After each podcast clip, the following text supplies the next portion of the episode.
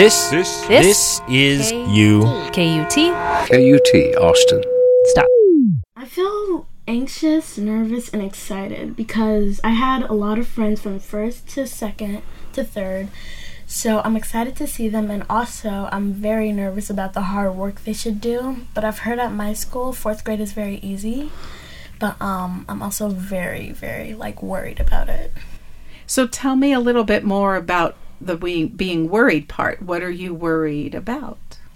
Well, mostly what I'm worried about is just all the hard work and like the multiplication and the uh, like district and science and math. So when you start feeling, you said anxious or nervous, but also excited, how do you sort of manage that? Or how do you handle those feelings when those feelings come up of I'm nervous, I'm excited, I'm worried? It's kind of like topsy turvy, but um, my mom usually helps me on this part, so she'll usually tell me to take deep breaths and calm myself. And then also she'll usually tell me to um just go have some time to yourself and do and practice for when you're ready for fourth grade. So you've talked about some things that sound um, a little more, I'll say, on the negative side, like mm-hmm. worried or anxious. Yeah. Are there some things about going back to school that you're looking forward to? Like some things that you're happy or excited about? I'm very excited to see my friends and for picture day. What's picture day? Picture day is when we all group together as a class or singles, and then we take our group photo and we put it on the yearbook, and then I get to see myself. I really like that part. So you probably like you pick out a special outfit for that day. Yeah. What do you like to wear for picture day? I usually like to wear something fancy or colorful.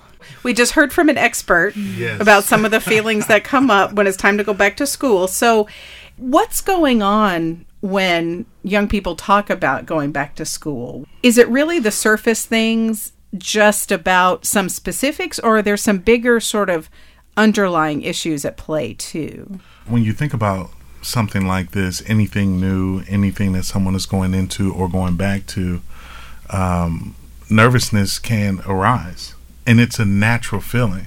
And I think that it's both. It's, you know, it can be surface things and it also can be things that are underneath. So that's why it's good to have conversations with your children to dig into what is it that they are feeling, not judge them for their feelings and not assume that they are feeling something, but just find out mm-hmm. where they are, learn some techniques on how to really dig into what the real feeling is, and then move on from there. Yeah. I think oftentimes as parents, we try to protect our children from all of their problems, and it's impossible for us to do that. Number one. Number two, they l- need to learn how to deal with their problems. So this is a great opportunity because you know there's going to come a point where you know we're talking about you know young age grade school, but there'll come a time when there's college, when they're on their own. There'll come a time when they're going into the workforce, which can also bring nervousness and anxiety. But if they learn how to deal with that at a young age, then they'll be more apt to deal with those things as they get older. Yeah, and I think from I think that's really true and well said, Grace. And yeah, Rock. very well very said. well Grace. said. I'm so proud of Um, you. I think you know, almost sort of from like sort of a cognitive behavioral standpoint, the way that our brain works and the way that we behave in response is very normal to ruminate over things. And part of the rumination is an effort for our mind to try and resolve hypothetical scenarios that may arise. So it's a very natural thing, and I think it's really um, helpful sometimes for parents or caregivers to say to children, you know what, what you're feeling right now, it's really normal. Your brain's doing its job. Your brain's wanting to get you ready for what could be the unknown. And so what we'll do is we'll ruminate, we'll play out scenarios or play through scenarios to try and help prepare ourselves for things that could come or show up.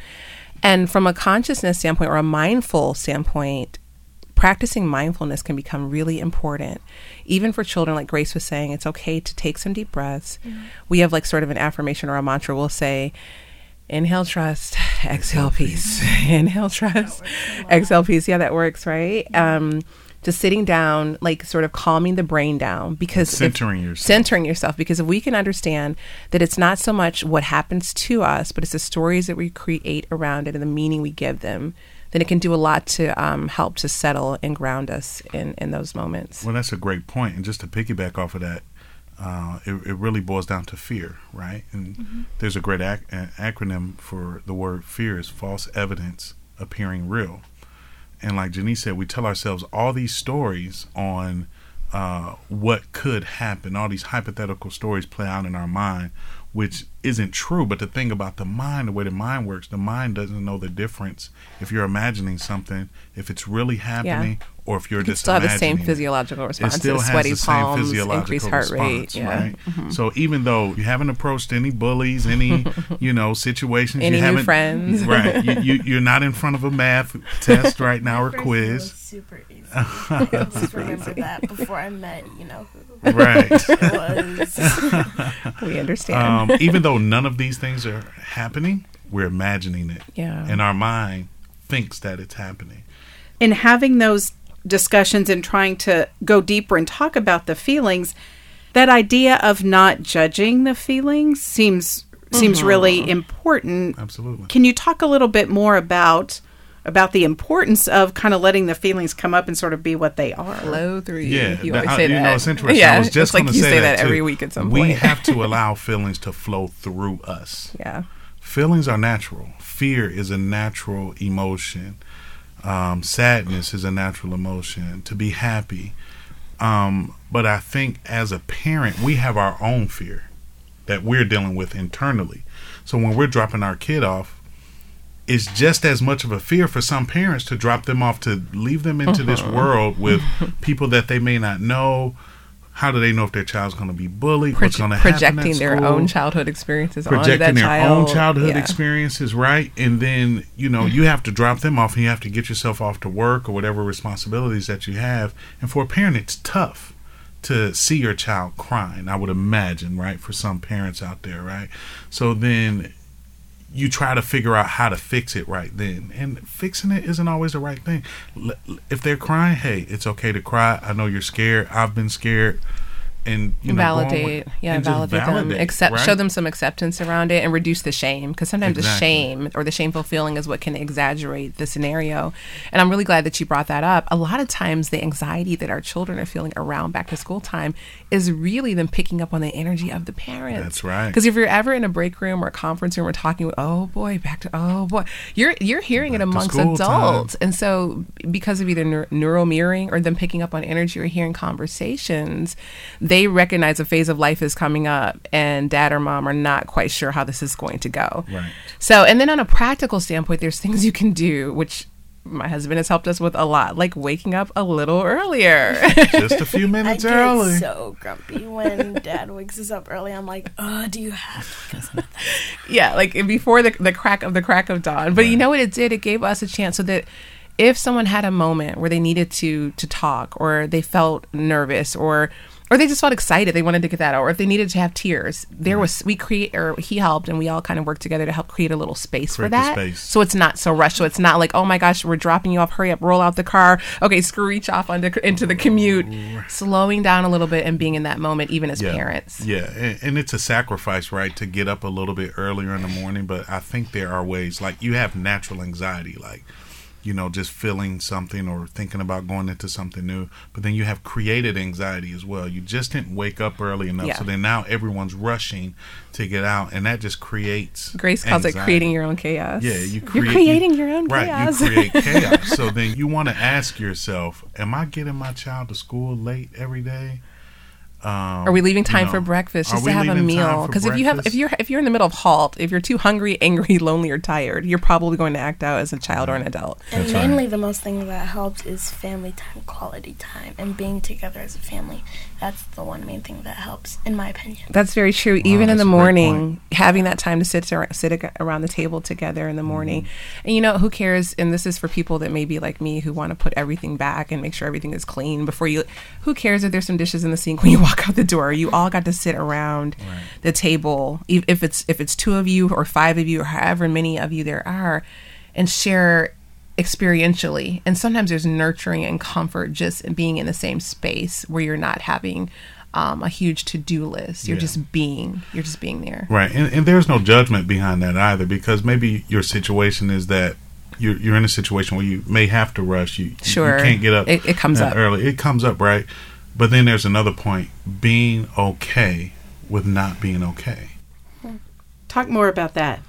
Being okay with not being okay. So things aren't always going to be perfect. You know, our dream is that we would wake up on time and you would tell the children, children, go get your showers and go brush your teeth. And they would do it without questioning, without throwing a tantrum. And then they would get dressed and then you'd have breakfast and there'd be beautiful music playing in the background. And everyone gets in the car and they don't forget any papers or books or backpacks. And then when they get off to school, they say, Mommy and Daddy, thank you so much.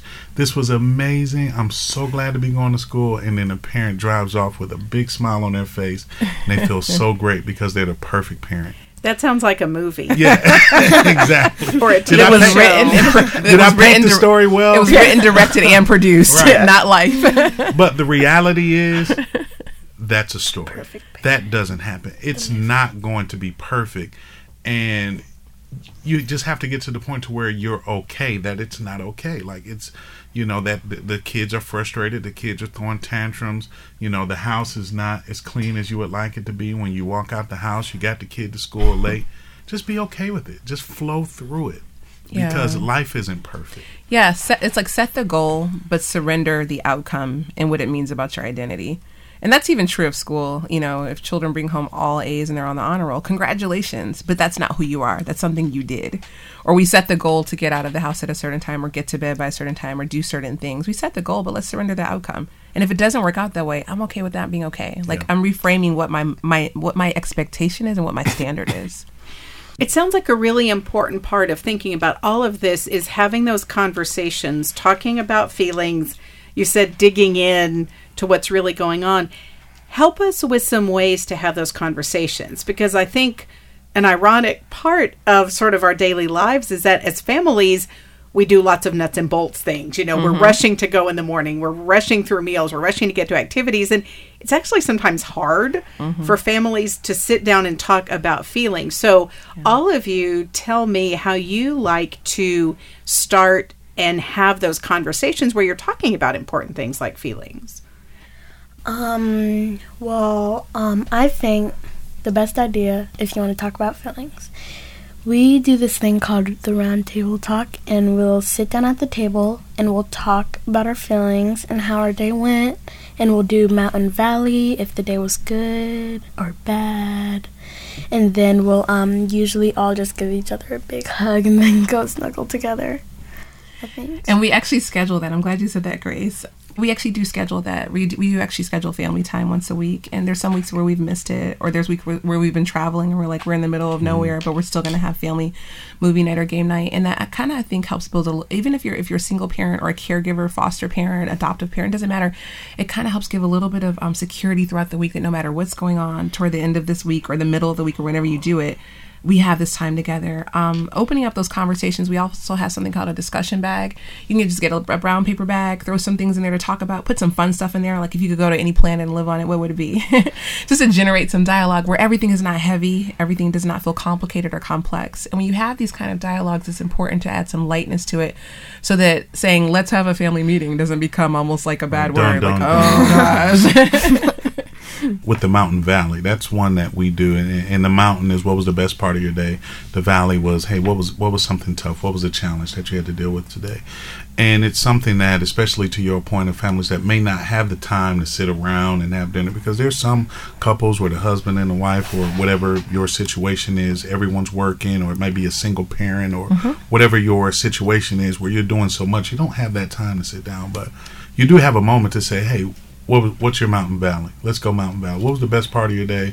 What was the toughest part of your day? And it's really really cool because you can then begin to dig a little bit into you know if something was great you can dig in hey what was great about that or if something was tough well why was that your valley tell us a little bit more about that mm-hmm. and kids want to talk about their problems. Kids want to talk about what's good, but we do have to give them the space to do that and just slow Yeah. down just a little bit. And you bit. can learn a lot about each other in that, you know, because there's been times where I'm like, this is the most stressful phase of my life. Right. But then we go around and do Mountain Valley, and the children are like, yeah, things We are great. laughing, and yeah. I'm like, okay, well, I'm glad they're not picking up on what's happening in my world in that way. At least I'm, I'm glad I'm not, um, you know, kind of oversharing my stress. So it also gives an opportunity for us to individuate. And even though we're in this collective group, you can have your individual feelings.